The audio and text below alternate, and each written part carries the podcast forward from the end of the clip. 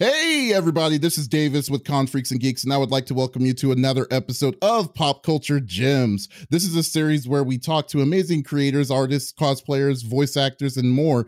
If you like the interviews we do with amazing guests, give us a thumbs up and subscribe to our YouTube channel, the CFG channel, or you can listen to it on any podcast services out there.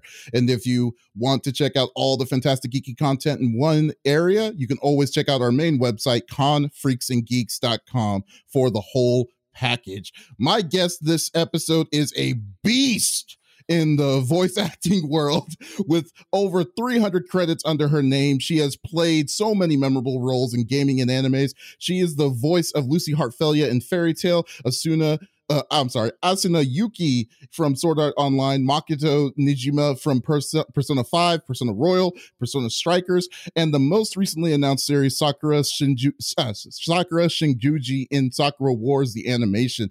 But I like to remember her as one of the characters in one of my favorite shows growing up, Little Orphan Girl and Walker, Texas Ranger. I would like to welcome Cherami Lee to the show. How are you doing, Cherami? I am doing well. Thank you so much for having me. Also, I when you said I was a beast, I was like, I didn't realize until that moment how much I had always wanted to be called a beast. That was like so exciting for me. So thank you.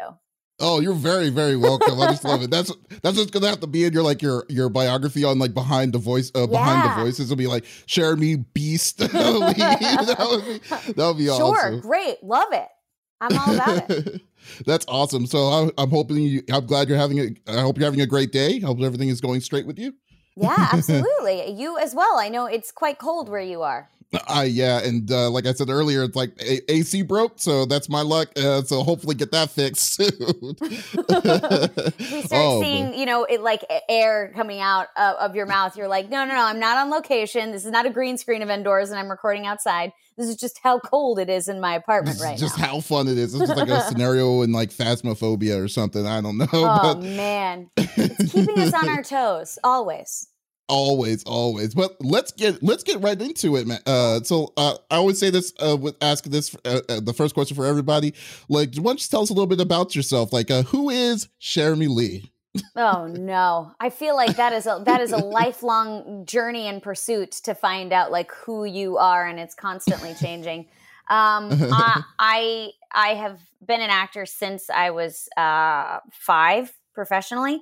And I have always wanted to be an actor for as long as I can remember. So that's been a big part of my life. Enjoying the business, being, I would say, probably a little bit obsessed with learning everything I possibly can about all aspects of the business. I love this industry. I'm fascinated by this industry, which people say, you're a little bit of a workaholic. And I'm like, well, when your passion and your hobby and the thing that you love to do is your job, then yeah, you got to find ways to break that up. I love spending time with my family, which has been a little hard in this current situation, but I'm very, very close with my family. I love meditating, doing yoga, dancing, creating. I'm currently, this is something that I started doing during quarantine because I have always wanted to do this, and I enjoy doing it, but I've never had the time, or I've never made the time. So now I'm making the time to build tiny little dollhouses and little miniature things. Oh, so wow. That has become a very strange new hobby that I have picked up in quarantine as well. A strange new hobby. Is that when you say that, it kind of reminds me of, I don't know if you remember, there's the arts and craft stores like Michael's and stuff. Yes. In the back, they had those weird, creepy doll houses. Yep. And stuff. Totally. In the back. I've ordered these like little kits, and you can make a tiny little greenhouse or a tiny little coffee shop. I didn't realize the intricacy. Like, I have to cut out little leaves and glue the little leaves together on this wire. I mean, it's going to take a long time till it's done, but I love little tiny things. I mean, hey, I guess it's meant to take time, I guess, to keep it. Guess just so. Like patience. Just like a 5,000 piece puzzle or something, yeah. It's always going to be something. I guess it's probably some sort of strange metaphor for life in that you will see the finished product, but it's going to take a lot of patience, a lot of diligence. You got to like push through things maybe not working out one day and just know it's not every piece is going to be perfect, but at the end you're going to have a beautiful little project that you created that you can look at and enjoy. But it is not easy all the time. Well, that's pretty cool. Yeah. It just sounds kind of, it sounds kind of fun though. Like, I mean, when you're building stuff like that, you know, so I can easily, it makes sense. It makes sense. I was watching a football game a couple weeks ago. And when things were getting a little dicey during the football game, I was like, I'm going to go make little tiny things of wire to distract myself. And then I'll have the game in the background and then I'll go back and watch the game when things don't give me so much stress. So fair enough. It's been an interesting process. Oh, okay. You're not like a Cowboys fan or anything like that, are you? Like, you know. I am a Packers fan. My dad is from Wisconsin, and my mom and he met when she went to college at the University of Wisconsin-Madison.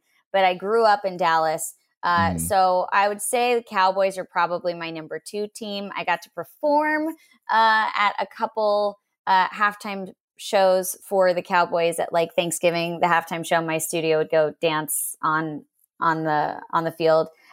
Cool. I think they would have to be my number two team because of that. No, okay, fair enough. Fair enough. Well, like before voice acting, you were like a radio DJ on Radio Disney for a while. Yeah. And were you a Disney kid growing up or if so, like what was your top? Did you have a top three?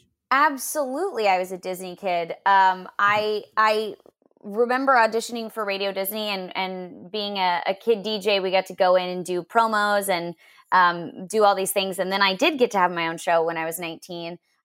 Certainly growing up with the company. I've worked for the company. Radio Disney as a station is unfortunately coming to an end later this month. It was a casualty of the pandemic, unfortunately. But I was in the first commercial when they launched the station. I was one of the first voices on the air for the station, and I've stayed with them throughout its entire existence, which is really, really cool.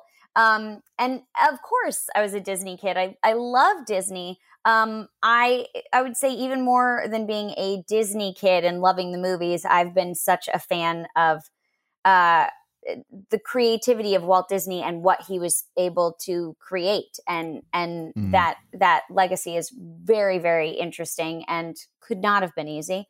Favorite movies. My mom said the first one I saw in theaters was Ariel. You said when you think about what?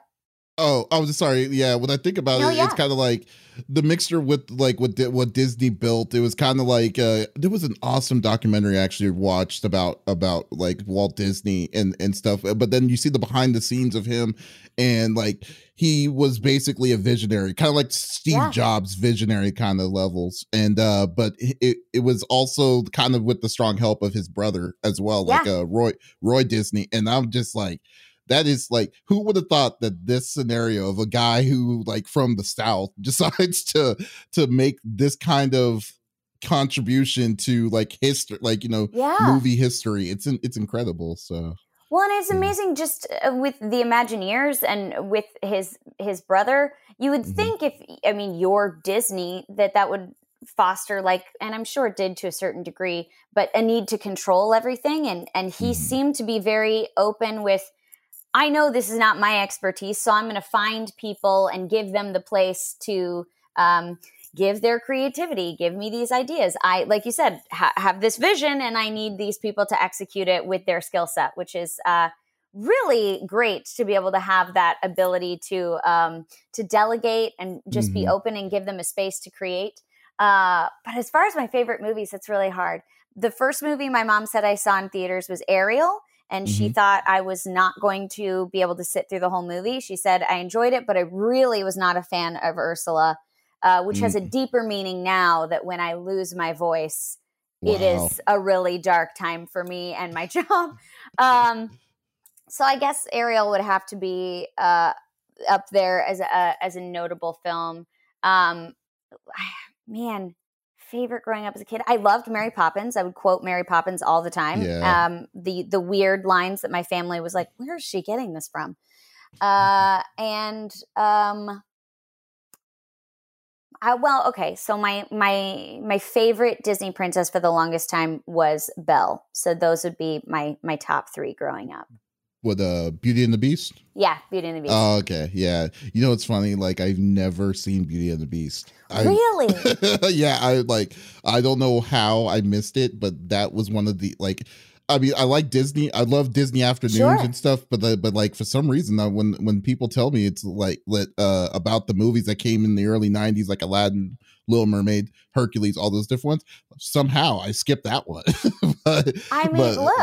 There's so many films there. That's been one of the things that has been really interesting about Disney Plus is I'll go, I don't remember this movie. Like, I'm sure I saw it, but as a child, it just didn't imprint. So that's been fun to get to catch up and see what I missed. And also when you see things as a kid and then watch it as an adult, you experience the movie so differently. So that's always an interesting process. Because you kind of get now you're cultured and you have ideas of what's happening. It's very funny. I did not. My mom and I were talking, and she goes, "I watched Pinocchio the other day, and that is a terrifying movie." And I was like, "Well, it was always terrifying." And she was like, "See, I didn't get that before." I was like, "No, I was always horrified, Mom." The idea that if I made a mistake, I could go to like a terrible island of children that were bad. That's terrifying. I mean, the whole scenario of Pinocchio was pretty freaky because it's like, it was very dark. Well, first, does anyone talk about the fact that the woodmaker was made a doll just to have a kid because he was so lonely? He was so lonely. Yeah, I mean, like, come on. It's heartbreaking.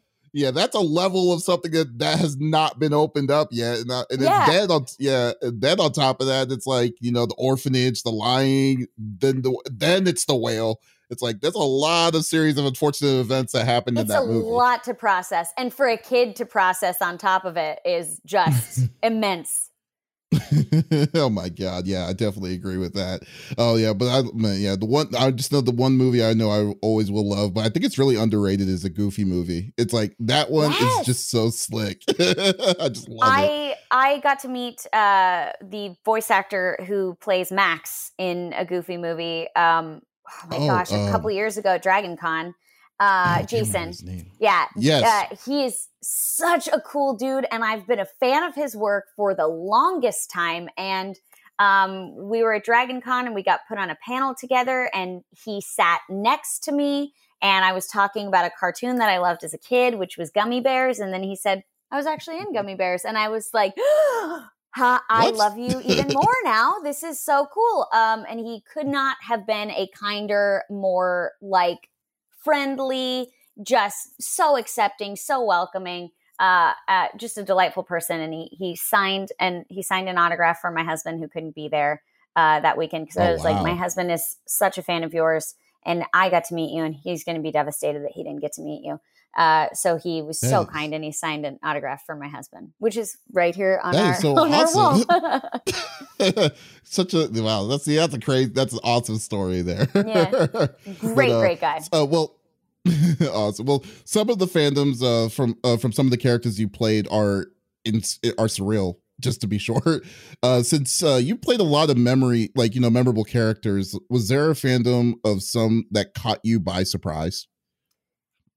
Well, I mean, it's interesting. When I started working at Funimation and I auditioned for Peach Girl, I understood anime as being Pokemon, Sailor Moon, and Dragon Ball Z. I didn't know that that was just like a drop in the bucket. And so I was like, this kind of looks like anime, but it's not one of those three shows.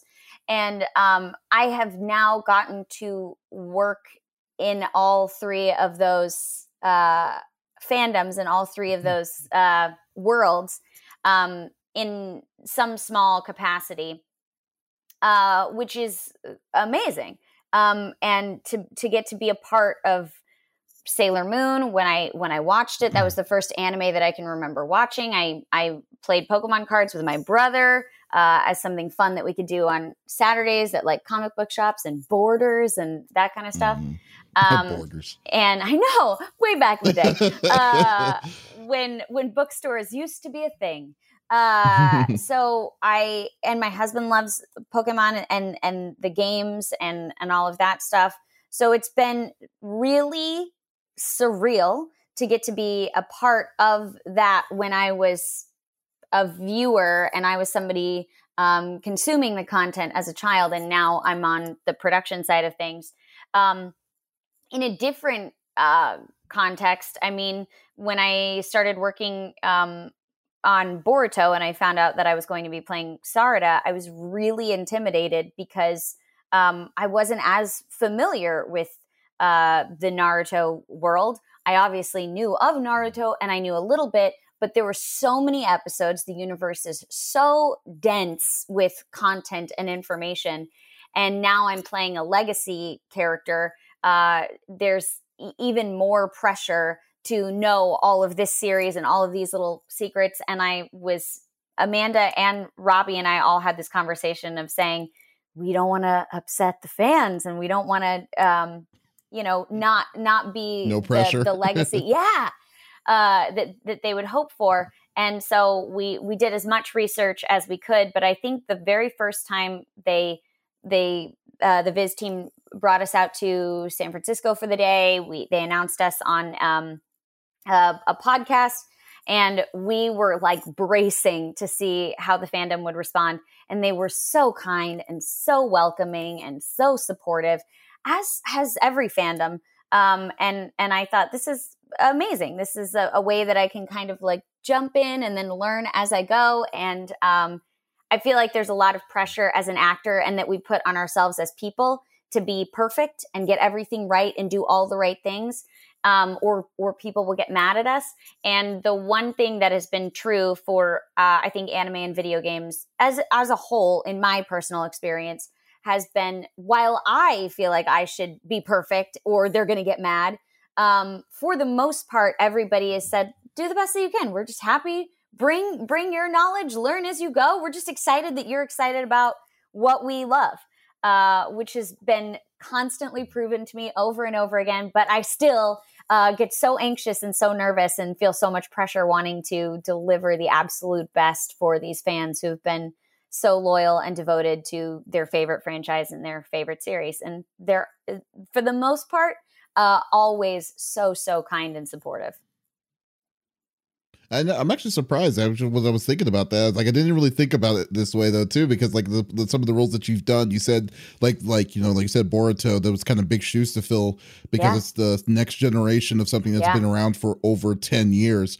Like, I didn't even think there was that level of pressure that you would have that kind of level of pressure for some of these characters. Like, was that same kind of situation when you were doing Sailor Moon or anything like that? Yes. Too?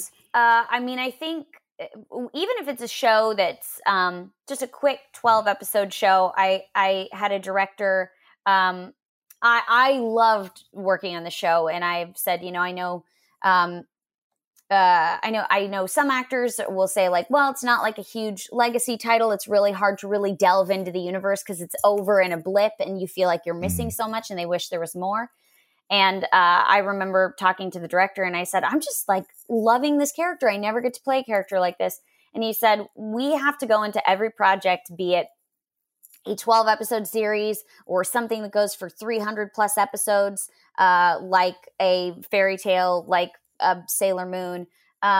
Every series is someone's favorite series. And you've got to give 110%, even for that one person that this is their all-time favorite show, because they deserve to have a dub, or for a game, to have a game with somebody that truly cares and gave 110% for them.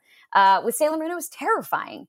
I was terrified to audition because there was so much pressure, because I thought, as long as I don't audition and the email sits in my inbox, there's a possibility that I could still be in the show. But as soon as I audition, it's out of my hands. And if they don't think I'm a right fit, then that's kind of where it ends.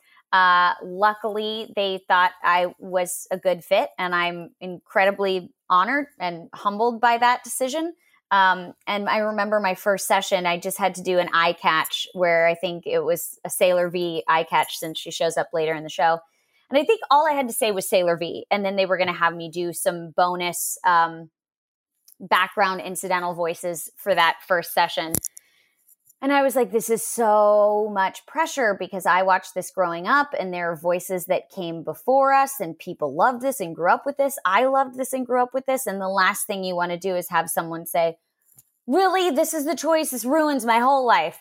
And the director said, hey, just so you know, this is the note that came back from the creator of Sailor Moon in Japan. She approved all of your voices. And this is what she said about you.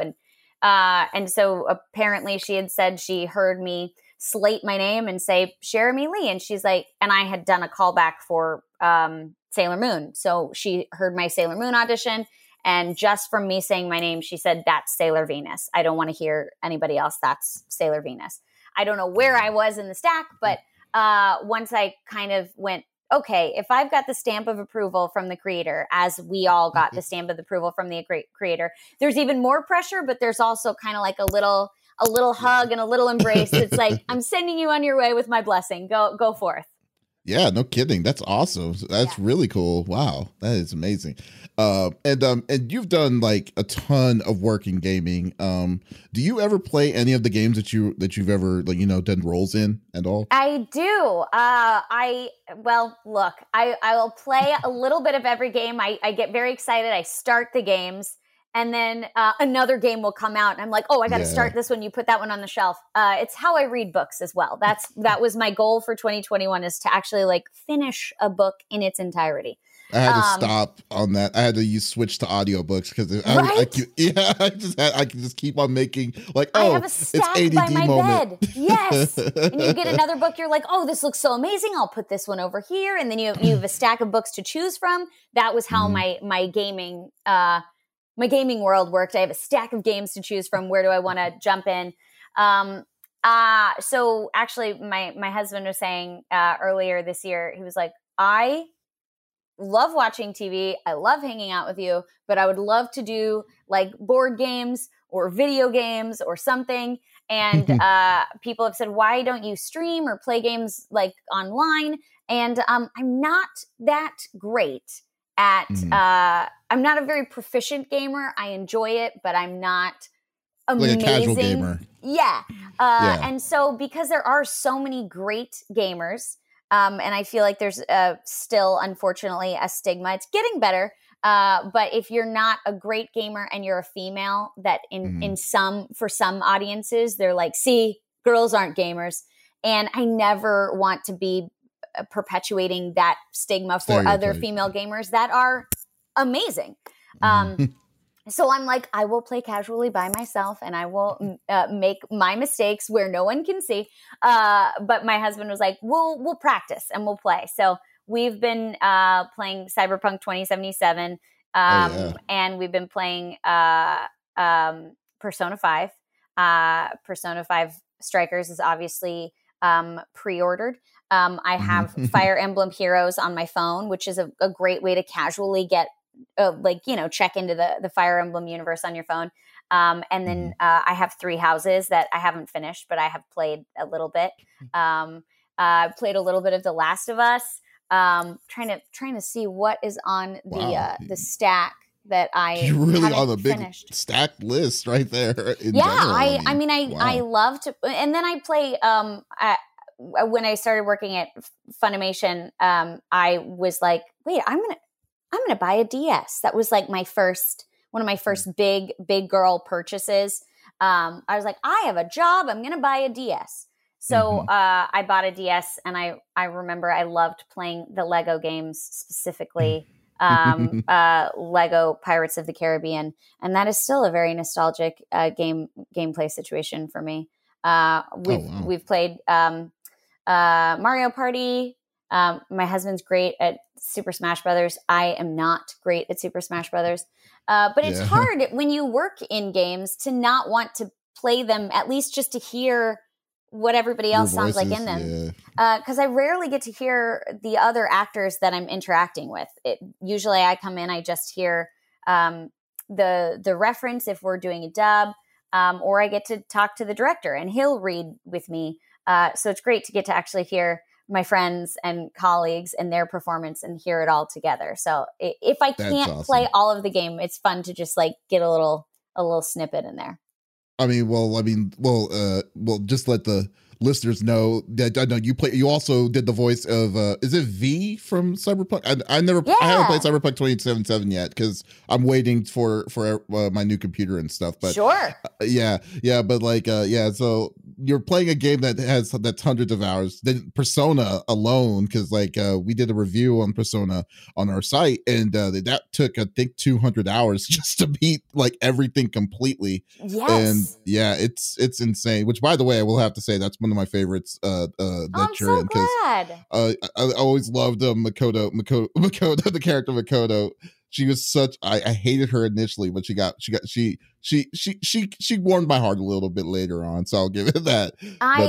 Love about that character, and it was something that I when I got brought in to do Persona, I didn't know who they had me in mind for, and they were explaining all the characters to me, and I was like, man, every single one of these characters is a really cool character. They each have their very clear identity, and what a great smorgasbord of characters to choose from. This is awesome. And with Makoto, there's something about Makoto that I really connected with. In school, I was terrified to get in trouble. I always wanted to do the right thing. I was very anxious, very uptight, very high strung.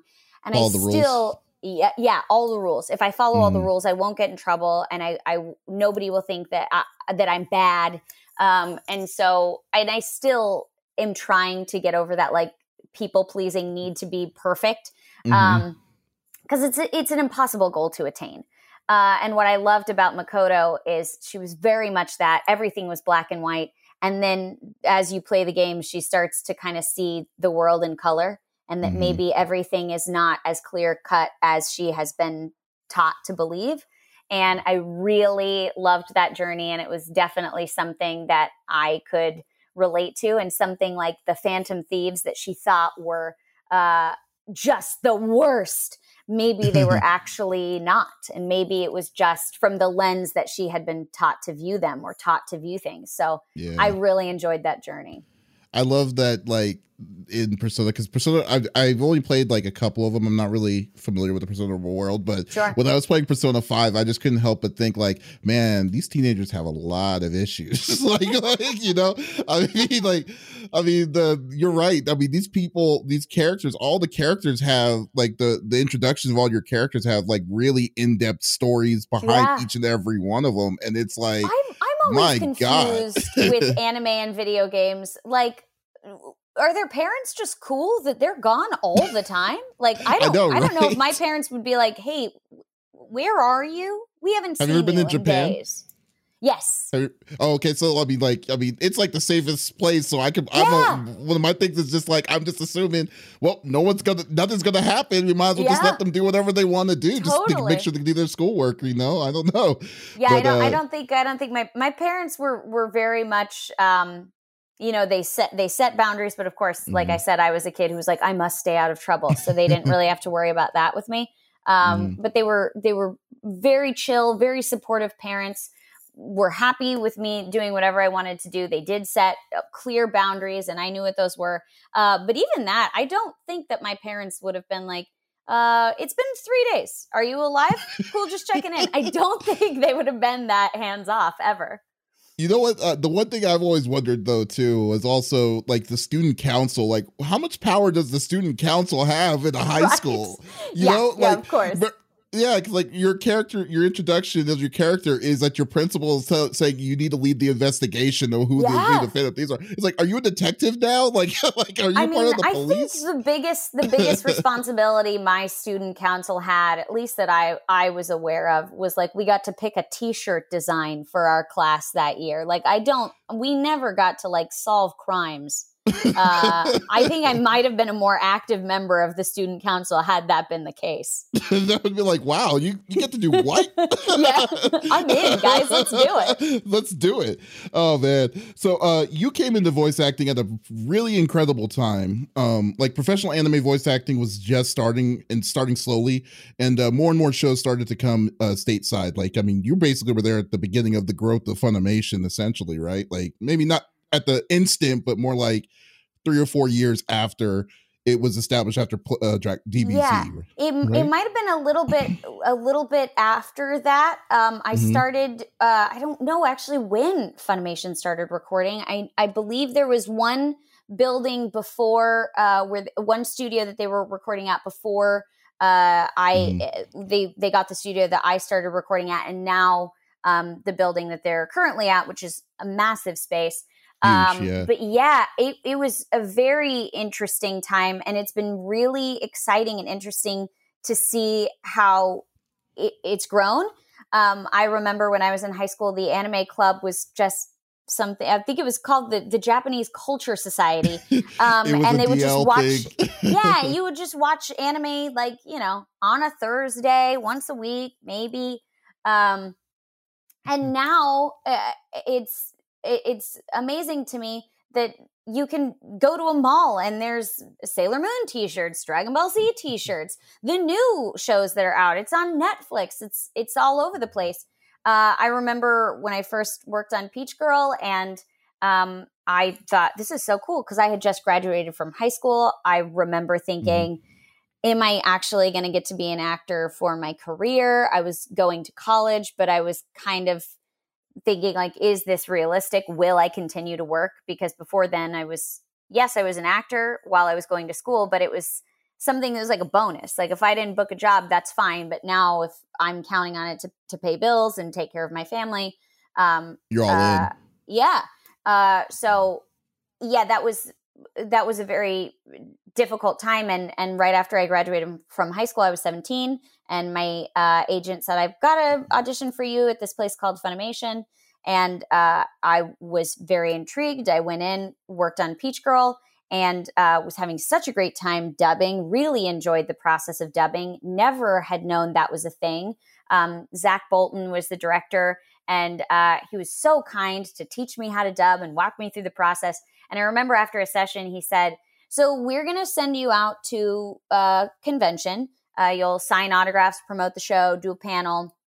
We're going to send you to Boston. And because I was 17, my mom had to come with me, which I'm not 17 anymore. My mom or my husband still comes with me because it's nice to have a buddy. And so I remember getting to Anime Boston and was like, there's like a vendor's hall of all of this anime. And I was buying all of these tiny figures that I just, my threshold at that point of what I purchased was like, is it cute? Do I love it? Yeah. Okay. I had no idea what the characters were from. The cosplay was amazing. And I was shocked that people wanted me to sign cards for them and wanted to sign autographs. I'm still, every time I go to a convention, like, well, we'll sit down at this autograph table. We'll see if anybody's here. We'll see what happens. And there are people there, and they're so kind, and so they're so enthusiastic. And it never ceases to surprise me. So well, like that I said, was you're a beast. Incredible. Well, thank you. I'm only, I guess my beast-like status is only dependent on whether or not people give me the opportunity to work and give me the opportunity to be weird and creative all the time. So I'm very thankful for that. Yeah, but like the way I look at it is this, because like I understand that. I mean, you're doing the dub, you're doing the voiceovers of something that's already existing, especially something that's from Japan. But you're also the voice of a character that no one's like. I mean, this is your opportunity. This is your take of what this character is going to be and what people are may be introduced to, especially in anime. Because like back in the days, I mean, prior to that, like I mean, you got like the old school Akira and the old school other shows and stuff that they didn't really take dubbing as serious as what Funimation did.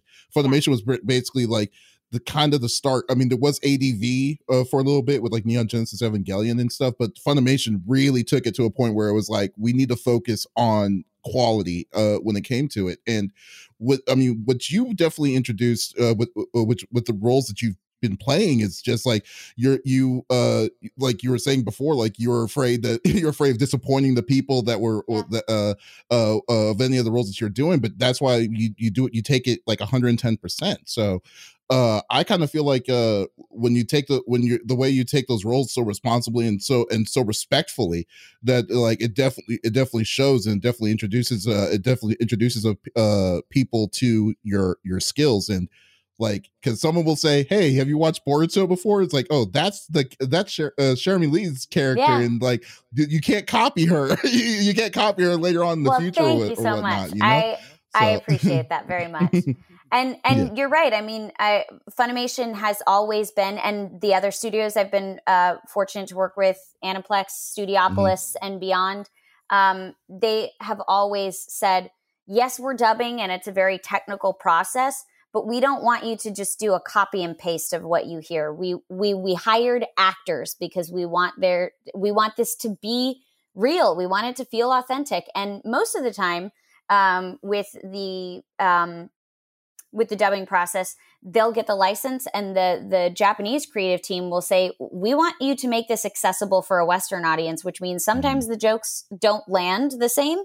And we want you to take that freedom and make it work for people that have never had any experience watching the Japanese version, or would never watch anime otherwise. We want to expose them to anime this way to broaden the base and introduce more people to these stories. And I have loved getting to be a part of that process. Mm-hmm. That's really, really cool. I mean, and that's only in the anime side. I mean, on the gaming side, it's even more. I mean, like, you're the voice of A2 from Nier Automata, one of my favorite games of all time and stuff. And it's just like it's actually kind of funny talking to you, because I'm like, wow, she was very moody, grizzled, and like, you know, worn out, and it's just how bright. And so, like, it's actually pretty funny. So it's pretty. I was surreal. Actually terrified they were going to fire me on the first day of that job. I walked in wearing all black. I was like, I'm not going to smile. I had like, my hair is naturally straight. And so I just went in straight hair, didn't crack any jokes. And after like 2 sessions, I remember somebody from the production team, the studio that's worked with me before, they were like, "Are you okay?" And I was like, I'm just trying to be cool, so they don't kick me out and say like, "This is not what we hired." And they were like, "Please crack some jokes, have some fun. They think you hate it here." And I was like, "No, I love it." And that was kind of the same vibe with Cyberpunk. I was V is very different from me, and I am naturally just a person that's like, I am just happy to be here. I'm excited. I'm ready to play. I'm ready to have fun. And there's definitely an element of that to V, but there was many times throughout where I was like, man, I will never be as much of a badass as this girl is. And so I've been very happy that people have responded well to her. I so love her.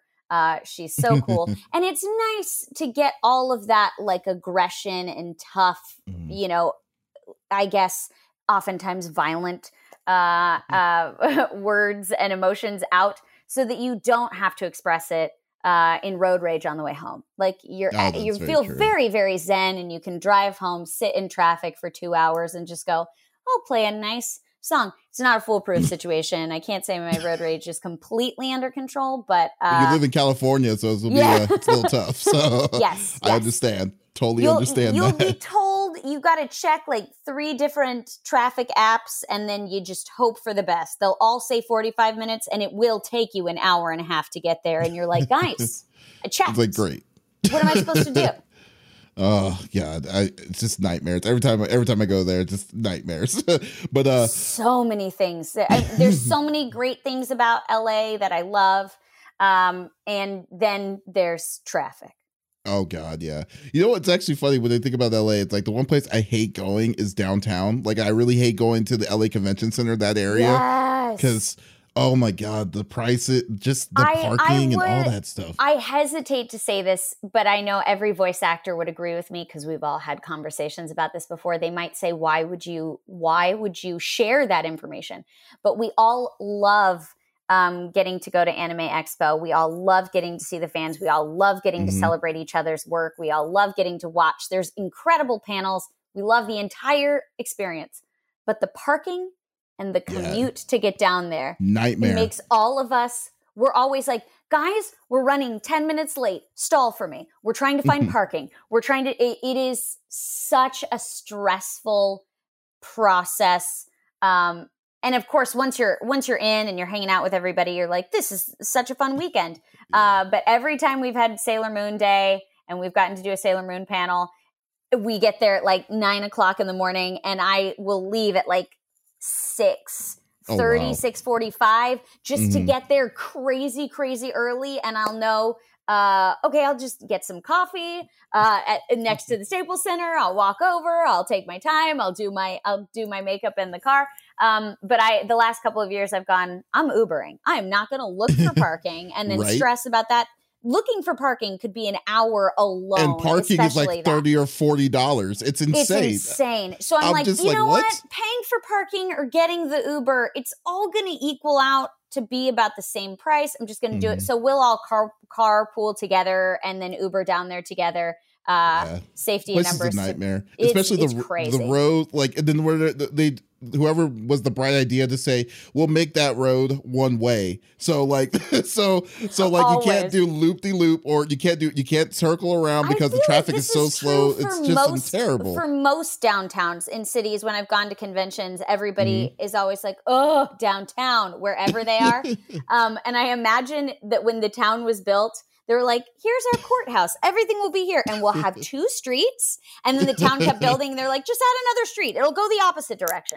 And so the downtown is like always the most confusing place ever.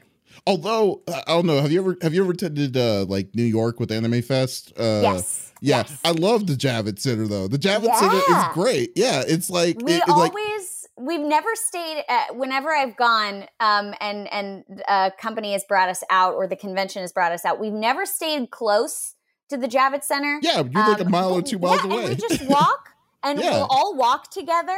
And it's all good. Yeah, and it's New York. It's safe to walk. Everybody's having fun. It's great. It's just insane. I love like that like we were basically saying it's like saying LA be like New York, but it will never be. They're two very different towns. There's moments where I'm in New York and I'm like, oh, I wish they had this aspect to like LA, and then I'm like, no, you've got your own spirit and vibe, and LA's got its own spirit and vibe. Dallas has its own spirit and vibe. And I feel like if they were too similar to each other, I would miss part of the charm.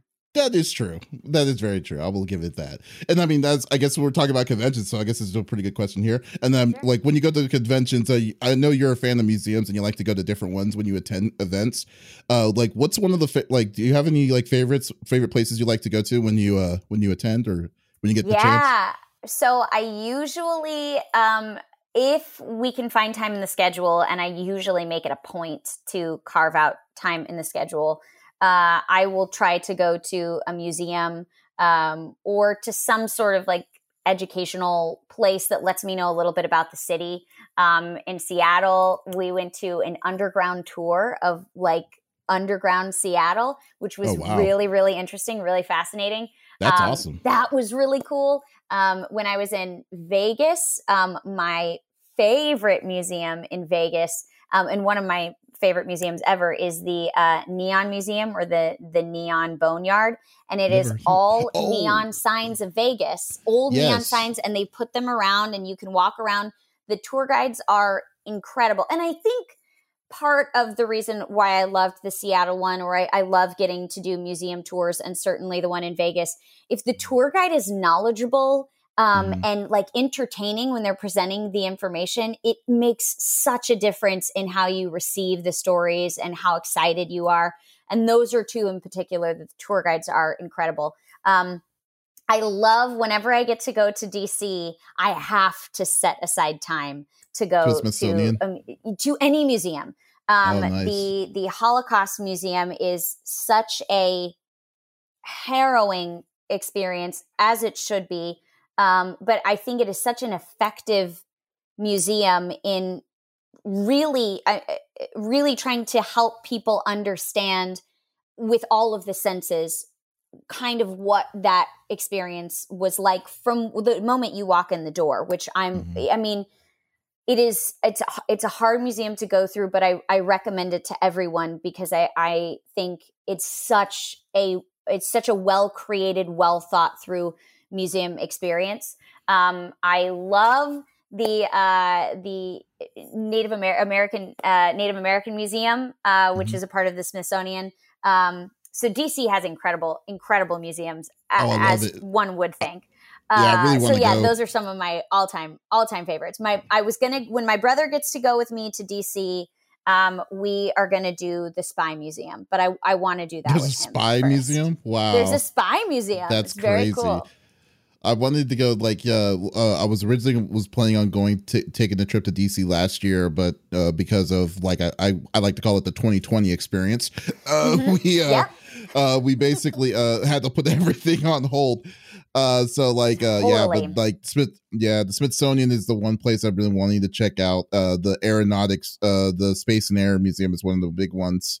And it's incredible. And how they each have their own unique vibe to them. I mean, they're very unique, different experiences. It's not like you walk into a museum and you think they all look the same. They're very different. When I was in Chicago, it's free, isn't it? I believe it is. I know most of them. Yes, the Smithsonian is. I don't know if all of them are, but I know the Smithsonian is. One of my favorite museums that was very special, I got to go to Grand Rapids, Michigan in a convention, and my aunt who passed away a few years ago, she was a curator at the Grand Rapids Art Museum. And so I got to walk through that museum where she would walk every day. So that is definitely an all-time favorite of mine. It was such a cool experience going, this is where she was every day. This is where she'd get coffee. And I kind of got to go through her day, which was really fun. That's pretty cool. Yeah, that's really nice. I like that. Just want to know, kind of going back to your career though, but sure, yeah. Given your own personality, what role would you say is the complete opposite of you that you've done? So I used to say, when I worked on Bones, I did one episode of Bones, and that character, I was like, when I read the script, I was like, I'm not getting this job. I don't connect with this character at all. And I got the job and I was terrified because then I was like, how am I going to do this? I didn't connect with the script and I got hired. Who'd you play in Bones? I was in an episode called Spark in the Park. I played a character named Rachel, who may or may not have been guilty of causing bodily harm to another human being. And it was very, very hard episode to work on. But it ended up being one of my most favorite experiences because I was so stressed and so anxious about doing a great job and making sure that they knew that they picked the right person. And I felt really inadequate and incapable of doing the job. And I remember the director, who Chad Lowe was directing that episode. I remember in one of the scenes, he's like, just let go. You got it. And I was so exasperated and so stressed that I just took a deep breath, and I do not remember doing the take that they ended up using in the episode. And then weeks later, I think it might've been years later. I was talking to someone. I was like, yeah, I have no idea why I got cast in that. I'm nothing like that character. And then they said, well, she was she was very much a perfectionist who loved her craft. And did not feel like she could trust people because she'd been hurt in the past. And she felt really stressed and very unworthy. And I was like, oh, no. There are aspects of that I definitely connected to. I would like to say, and I really do believe this, that I would never go as far as to harm or kill someone. There have been moments where the desire to do something so well and to be so frustrated with myself that I'm not living up to expectations, or I don't feel like I'm doing a good enough job, that it gets me really angry at myself. And I kind of box myself into a corner of just feeling so depressed and sad and hopeless. So that's been a character that I didn't feel like I connected with. And when I think back to characters that I go, oh, this character is very different from me. It's very different from what I exude on a regular basis. But when I start thinking about the emotions and the things that that character deals with, I definitely deal with that in some shape, form, or fashion. I just don't express it. And so I'm very grateful to those characters because it kind of helps all of that stuff that I experience come to the surface so I can look at it and go, oh, that's there. Oh, you feel a lot of pain regarding this. Let's fix this. And I think if I was nothing like that character, or there wasn't something that I could learn from or gain from it, I wouldn't get cast. It would go to somebody else who would be able to have that sort of experience with the essence of a character. But that was one that in the beginning I was like, what am I going to do? I don't connect with this character at all. That's cool though. I mean, you definitely did something right though. I mean, obviously, so I think you're putting too much pressure on yourself on some of these things. Always. That is probably the mantra that I have heard the most from people as they go, Cherami, you're really hard on yourself. Just like take a breath. You're doing okay. Which I'll say to other people all day long. I just got to remind myself of that. Mm-hmm. Okay. Well, that's cool though. I mean, and excuse me. And I mean, you have like a very diverse palette of like, type of all the type of characters that you played, and like from moody to very ditzy. I mean, you're just all over the place when it comes to that. You have like do you have like a secret on how you get in the mood on your characters? Because frankly, it's quite amazing. Like one episode you're like this, you're like A2, and then the next episode you're Lucy Heartfilia, and it's like, oh my god, it's like why is she like? It's night and day difference, you know. Well, I mean, thank you. Is there anything that you do?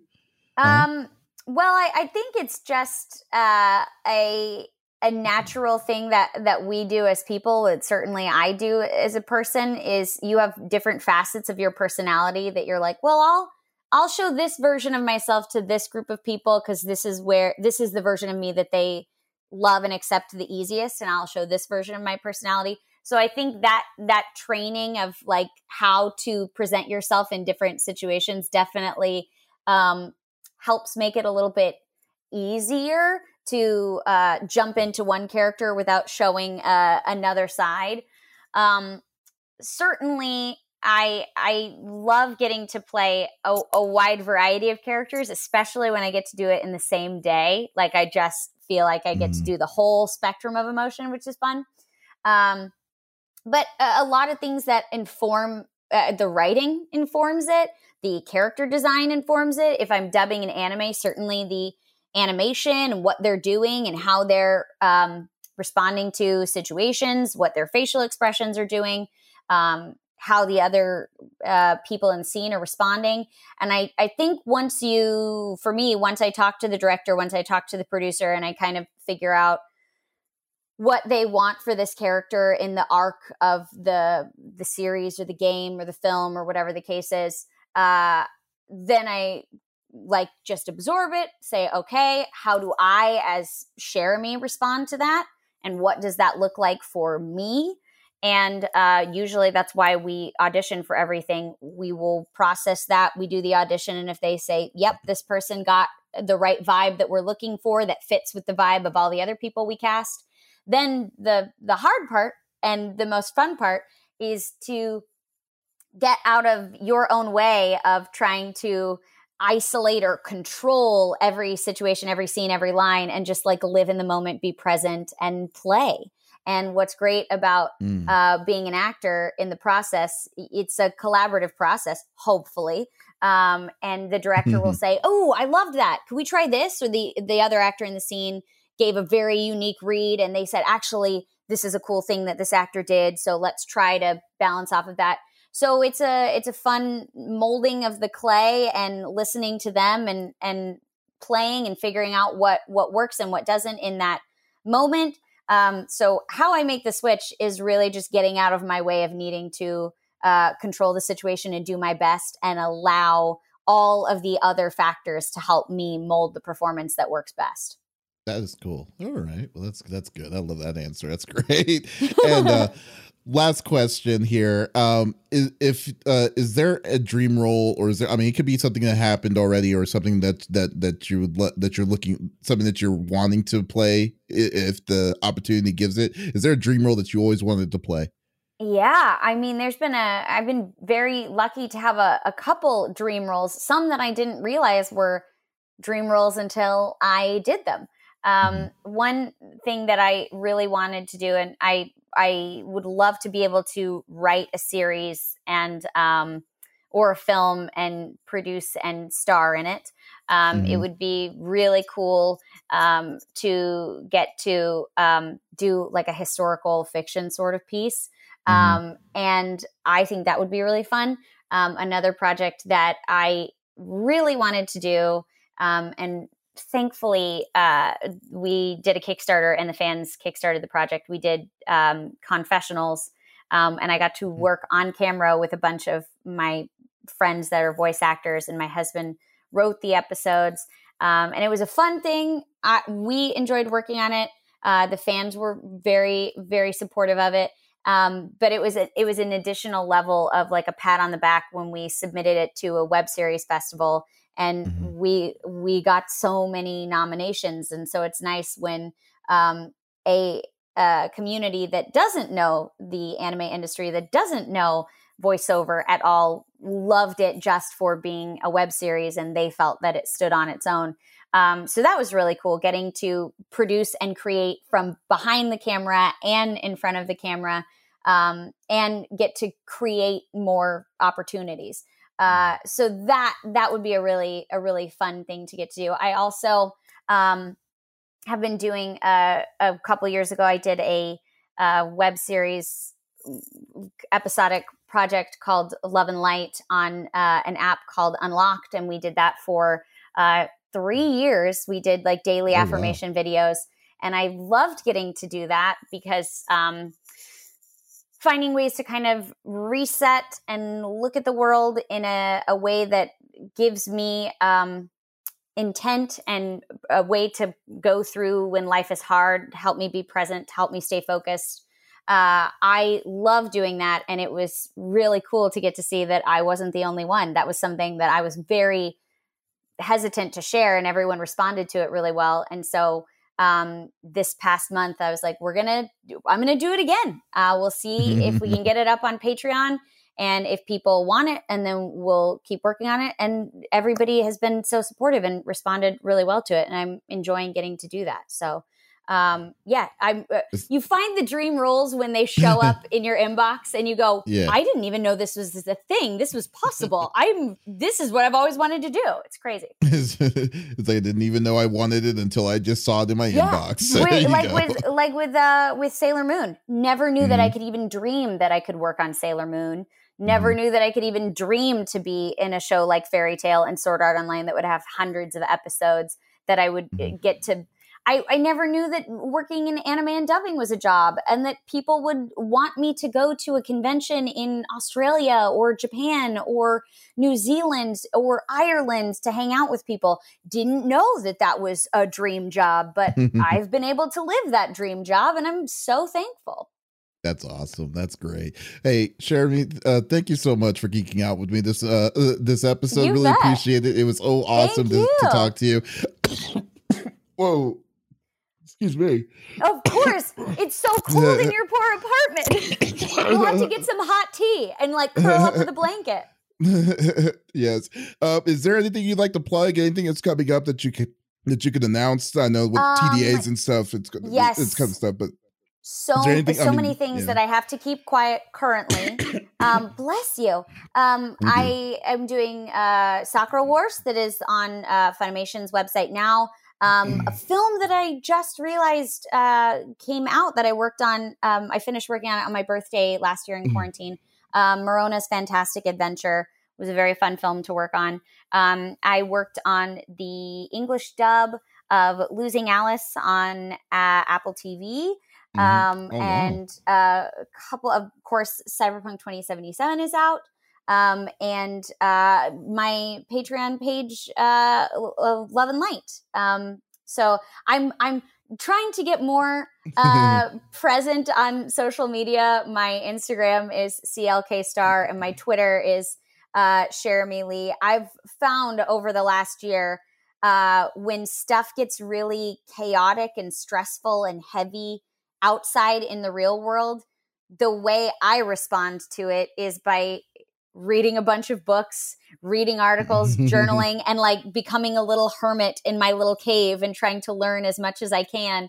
But then I realize, oh, wow, it looks like you've just disappeared off the face of the earth because during this quarantine process, we can't see each other in person. Right, so exactly. Trying to be very mindful about balancing my need to like be a hermit and learn and try to grow and process everything, but also still interact with the rest of the world that is also feeling very separate from each other. So it's all about balance. I know what you mean on that. Like, I think the biggest thing that I kind of got from this is because we usually like to do interviews and stuff at events. Personally, yeah.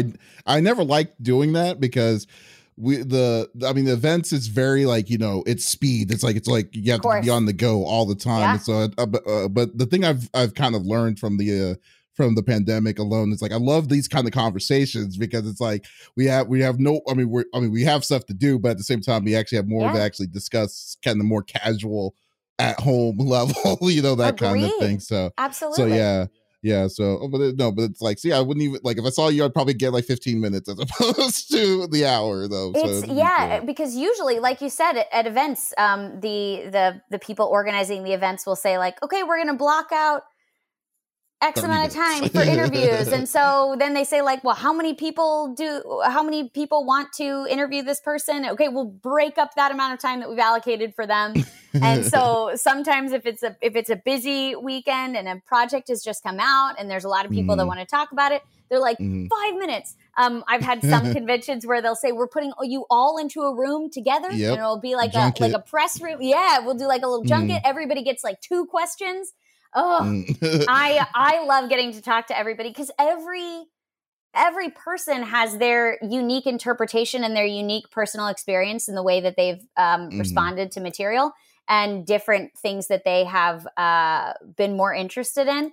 And so it's so hard to tell people like, what's the one question or the 2 questions that mean the most? It seems so unfair. Yeah. You love getting to talk to people. Yeah, exactly. Man, I remember like the one junket I remember that made me so mad that I was like, I'm never doing junkets again was I went to AX. I think it was AX in 2016 or so, and I don't even know who it was. Was it Spiral Cats? Either Spiral Cats or Kill a Kill. I can't remember what it was, but like and so we went to the junket. Oh no, it was Spiral Cats. It was definitely. So we go to the junket. There's a group of people that are going to ask questions. And then they come and tell us that we can't use the audio for any of the interview at all. Yeah. So they said, oh, you could script it, but we don't want you to use the audio. No. And I'm like, why would you do that? Like, why would you tell us this like 5 minutes before? Like, yeah. So I was kind of salty when it comes to, yeah. So I was like, okay, no more. So you couldn't even record it even for notes. Well, we recorded it for notes and then we scripted it, but then like these junkets are like an hour long. So it's kind of like, you know, and so you kind of, or it's an hour to 30 minutes. So it's kind of like you have to skip or you have to like place mark exactly where you were wanting or what you're wanting, and it's more work. So I was just like, this was a little too much. It's like, I like Spiral Cats, I just don't appreciate what they're like. I don't think it was them, but it was more like it. Yeah. So, but it was all good. But digressing. but Cherami, thank you so much for talking with me. As always, it was great to talk to you. And guys, thank you for stopping by, checking us out on Pop Culture Gems. You can always check us out on any of the social media. I'm sorry, not social media, but our podcast services: Apple, Google Podcasts, Stitcher Radio, or go to see the video interview of this on our YouTube channel, the CFG channel. And we will be doing some more awesome interviews like Cherami. So once again, this is Davis signing off. Y'all take it easy. Alrighty, cool.